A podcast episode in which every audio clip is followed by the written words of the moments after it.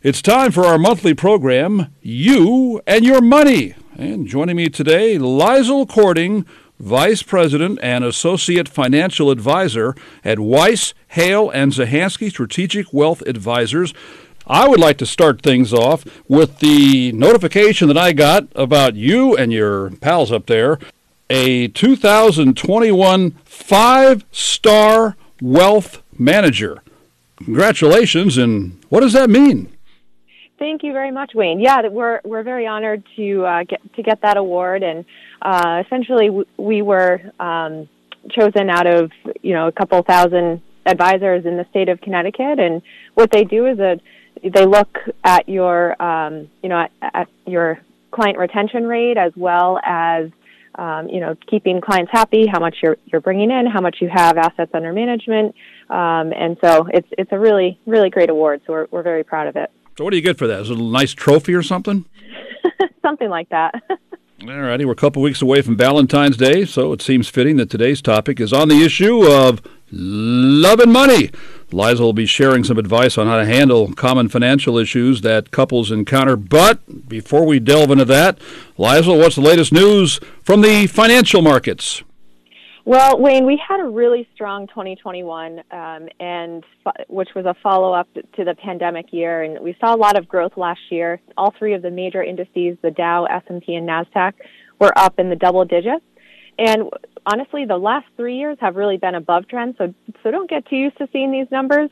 Um, but now we're we're asking ourselves, can we sustain this momentum that we've seen the last couple of years in the stock markets?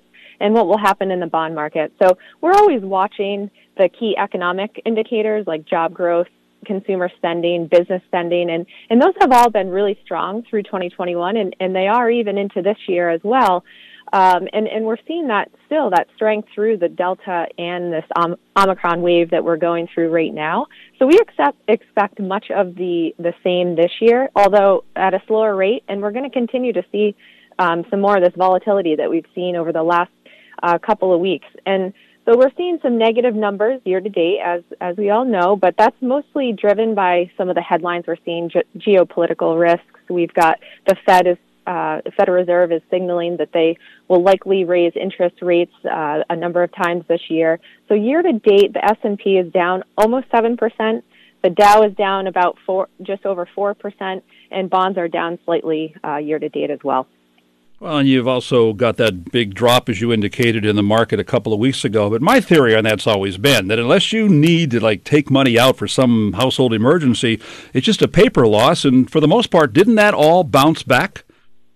For the most part, we're still down slightly though year to date. But you're exactly right on that, Wayne. It's um, you know, a matter a matter of managing how much money you need to, to take out and, and making sure you have enough, uh, especially if you're in retirement. And if you're not in retirement, um, you've got to ride some of these ups and downs.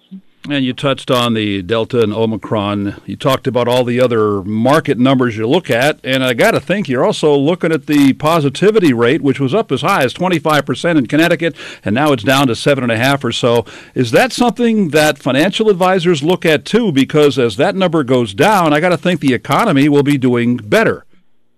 That's exactly right, Wayne. And and that is um, we expect that with some of these waves, there will be less spending because obviously people are quarantined; they can't go out of their houses. But it's it's shorter lived now than it was um, in previous. You only you have to uh, quarantine for or isolate for five days, and then you can kind of, you can kind of get out there and and uh, if you're masked. So um, we're we're seeing some of that, and it could slow some of the growth, uh, but we expect that um, over time it'll just become more the norm. So. I want to know more about this topic for today love and money. Why is that so important in a relationship? Well, we've seen it. I mean, money is one of the top reasons why couples argue or break up. And the most important thing any couple can do really to alleviate that is to, to align and, and be on the same page. And um, so some of the things that couples should should do is to look at how you're divvying up bills, whether you should share a bank account, how to budget, make sure you, if you're in a relationship, you have a joint budget, aligning on short term and long term financial goals. And these are all really essential discussions um, that set up a, a couple for financial wellness. And then also so that each person in a relationship um, can feel confident and, and have financial freedom. So does that mean when people come into the office to talk about their finances or set up new accounts and the like, it's almost like being a marriage counselor for you? Uh, yes, there there have been a couple couple of meetings where it, it is, and it's really about trying to align them on the same page, and then helping them walk through their plan and, and understanding that okay they can do something or maybe they can't but we always bring it back to their financial plan and then and give them the financial um, picture and then sometimes there's an emotional side to that. So um, yeah so it, it's a lot of trying to to align them really on the same page. So what are some of the ways to handle those situations and what are the discussions that you have? Well, I'll start with unmarried couples and whether it's a new relationship or, or maybe you've been together for a long time. Um, but deciding again how to divvy up those bills, whether to share a bank account or not, and um, and setting a budget, especially if you're you're living together, um, and then revisiting that from time to time, or if your circumstances change. Um, and so, the most important immediate need, again, divvying up those finances. And I one example um, that I give couples is uh, you know, consider each person's income and and have them pay a proportionate amount of the bills. So, in an example, if their combined income is seventy five thousand, and maybe one makes fifty and the other makes twenty five, well, that person that makes fifty thousand should would pay about two thirds of the bills in this scenario, and then the person that makes twenty five thousand would pay about a third of the bills. And the and oftentimes couples will they'll split it evenly or 50-50 but in that scenario that person that's making half as much as the other couple you know they may feel like they have well they'll have less money for themselves and that could create friction and, and less financial freedom. Um, and then if you'd rather have separate checking accounts it may make sense to open a joint uh, you know, separate bill pay where you can put that money into, um, and that can help you personally budget as well and know exactly how much you have left to uh, to spend on yourself. Um, but also, if you do opt to, to pool your incomes, um, in that if you're you know an unmarried couple paying expenses from a joint account, um, this might work best if you're in a, a longer term relationship or you have comparable incomes. Um, you know, so in, in that scenario. What other financial issues should unmarried couples discuss when it comes to love and money? Well, another thing to consider is long term finances, particularly retirement. So if you're an unmarried couple and you're approaching retirement, there are certain benefits that you are not eligible for on your spouse's uh, earnings. So, for example, Social Security benefits, or if they have a pension. Um, you know, if you're not married, you're not able to uh, benefit from those if, if one of the partners passes away. Um, but however, on the flip side of that, you can list your partner as uh, a beneficiary. You can list anyone really as a beneficiary on your retirement plans. Um, so accounts that you're able to to list beneficiaries are slightly different, but the Social Security and pensions uh, that's a whole a whole other thing, and and uh, something that unmarried couples would not be eligible for. And what about managing money when you do get married? How do things begin to change? And I have a feeling there's people listening now that are nodding their heads that, yeah, they will change. That's exactly right.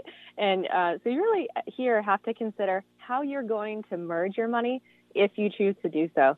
And um, I've, I've seen plenty of couples keep their money separate after getting married, um, but I, I think the couples that have the most success uh, financially tend to combine their accounts, and, and then they feel like they're on one team working towards a common financial uh, goal, whatever you know goals that they set out for each other.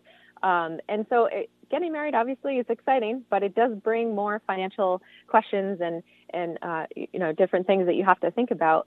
Um, so, planning carefully, communicating clearly are very important because you know, these decisions now could have lasting impacts into the future. And what that means is really getting off on the right foot. So there's some real basic concepts. First, create a joint budget, and uh, that lists all your income um, and expenses over a, a period of time. Um, and then once you've done that, make a list of what your short and long term goals are. They may have changed now that you've gotten married. And um, and another thing to consider too is if you're both working, the spouses, make sure that you're considering each other's plans and benefits and what and what uh, benefits may be better um, if you were to elect elect them in a relationship. So. Uh, the third is making a financial plan. And, and so that's really after you've kind of made that budget, you've listed out your short and long term goals. Now you need a plan and at this point, probably makes sense to work with a financial advisor. Um, and so I always say, though, and Wayne, you had mentioned it earlier in the show, um, you know, you've got couples together, um, but I, I think the most important thing is uh, making sure that, especially if there's only one spouse that seems to be interested in the finances or they're the one to reach out, um, making sure that both spouses are in that financial planning meeting because you want to make sure that they're on board and that both of them are aware of what it takes to, to kind of achieve those joint financial goals. So that's really important. And when it comes to love and money and couples and the like, what other things like credit cards and insurance should these couples think about? It, th- those are other topics too, and, and this is all part of it. But on the topic of credit cards, that's that's a pretty big one. You want to align. The most important thing is to align on the use of the cards because if you have one spouse that's maybe using them and not paying them off every month, um, you know that can cause some some friction there. But the most important thing is is really to align on the use of the cards, and then also remember if you're adding yourself to your spouse's credit and maybe they don't have the best credit, um, you you could be negatively impacted as well as you'd become 100% responsible for any credit that your spouse takes out. So just be careful, make sure you're aligned. Again, it goes back to aligning and uh, being on the same page. In terms of insurance, I mean, things change, especially with life insurance. Um, and then if you have a house, home, and and um, you know, the homeowners insurance, that kind of thing, and health insurance too. Um, so, but you want to make sure that once you, you're married, that you have the right amount of insurance across the board. So again, that's likely sitting down with a financial advisor and an insurance agent to, to help you uh, make sure that you're covered appropriately now that you're married.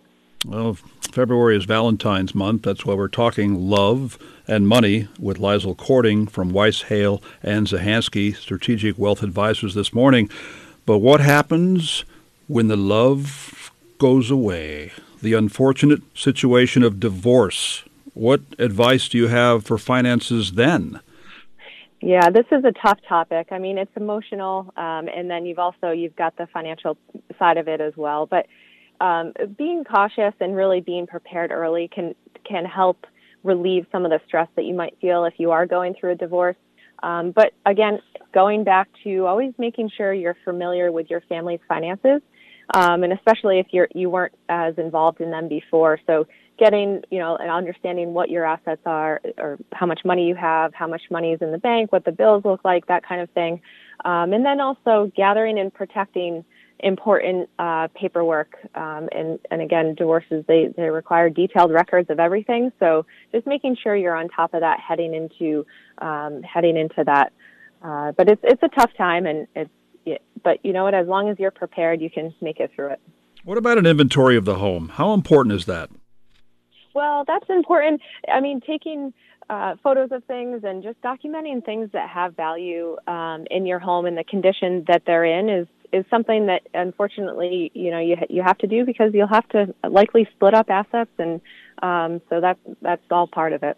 I have more than one friend who has had an issue with a divorce regarding a joint credit card from when they were married. What do you recommend about that in the divorce? And do you have anything to share about budgeting for divorce? Absolutely. So, if you do share a credit card, the you'll want to close those accounts as soon as possible. As soon as you you know you're headed in that direction. Um, and again, like you said, you've you you know a friend that had to deal with it, but neglecting to close that account could really, if the the um, other spouse continues to rack up credit card debt, you would be responsible for that, unfortunately. So um, it kind of puts you in a tough situation. And um, you know, just making sure that you're you're closing those as soon as possible. You could always open one in your individual name um, after the fact, but any joint accounts you want to make sure that you close down on that. And then on the budgeting side, so it's once you you know that you know you'll be living on your own, you want to make sure that you can afford to uh, to, to do that. And, and if you if you can't, you have to make some changes. But it's about sitting down, understanding what your budget is, how much income you'll have now that you'll be on your own, and and maybe it ma- means making some adjustments as to where you live or things like that. But again, reevaluating that budget. Divorce, as we know, is not cheap um, and it can can cost anywhere, you know, from fifteen or sixteen hundred dollars up to to fifteen thousand if it's a contested divorce. So, but once it's finalized, um, you know, you can kind of get through that, get on on with uh, uh, planning for yourself and saving and spending again as a single person. Do you hear horror stories about couples who had a joint credit card and then they fall apart, whether it's separation or divorce, and one party uses that credit card as a weapon against the other, meaning they start racking up big charges and the other one gets stuck with the bill. If they don't pay it, then the credit card company comes after them. I've heard that from a friend of mine. Mm-hmm. Yeah, unfortunately, that does happen. And um, if that happens to you, I mean, the, the unfortunate thing is you'd be saddled with that. You don't want to ruin your credit. And as much as it, as hard as it is to do, um, you know, working with um, a, a financial advisor or someone that can help you set up a timeline on how to pay down that debt. And sometimes it means, you know, if you have to assume the debt, putting it onto a 0% credit card and then trying to make that monthly payment that fits into your budget and paying it off over time. I mean, it's, it's tough, but again, you, you don't want to ruin your credit. That's the most important thing. Um, so you just kind of, you have to, to get through it. But I've, I've seen that as well. Important advice and a lot to consider, no matter what stage of relationship you're in. It is, and but it always plans. Uh, I mean, pays to, to plan ahead and and really be strategic in order to maximize your your finances, regardless of what situation you are in your life or if you're in a relationship or not.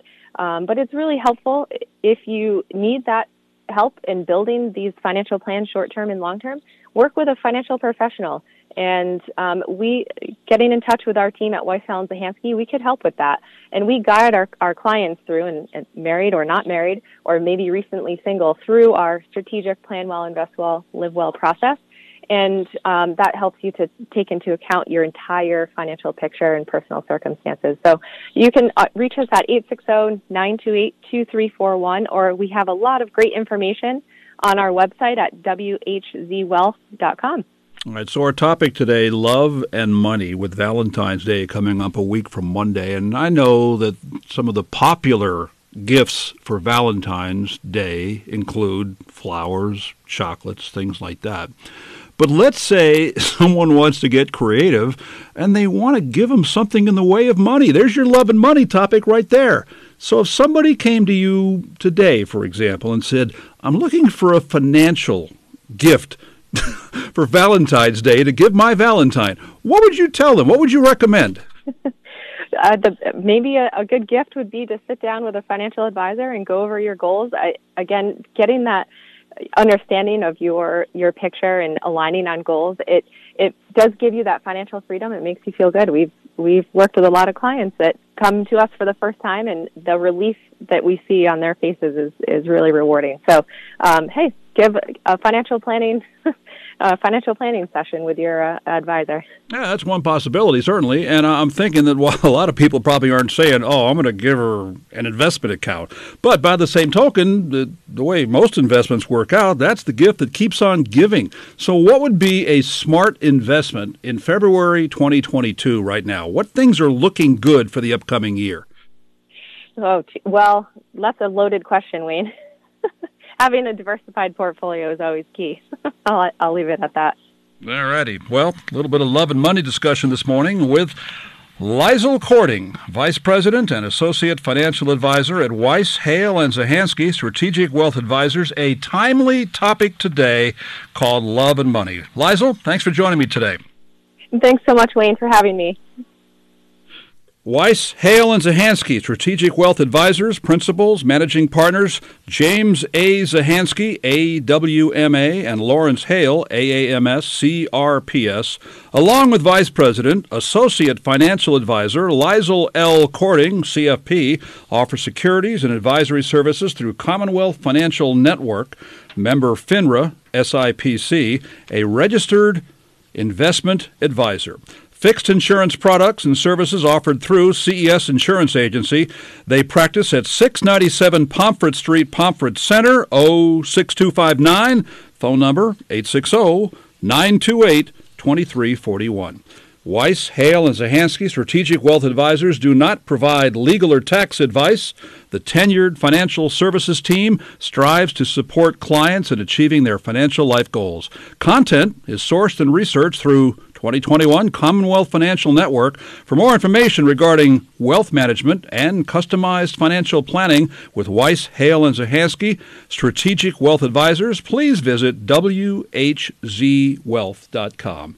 14 WILI Willimantic and 95.3 FM. 36 degrees.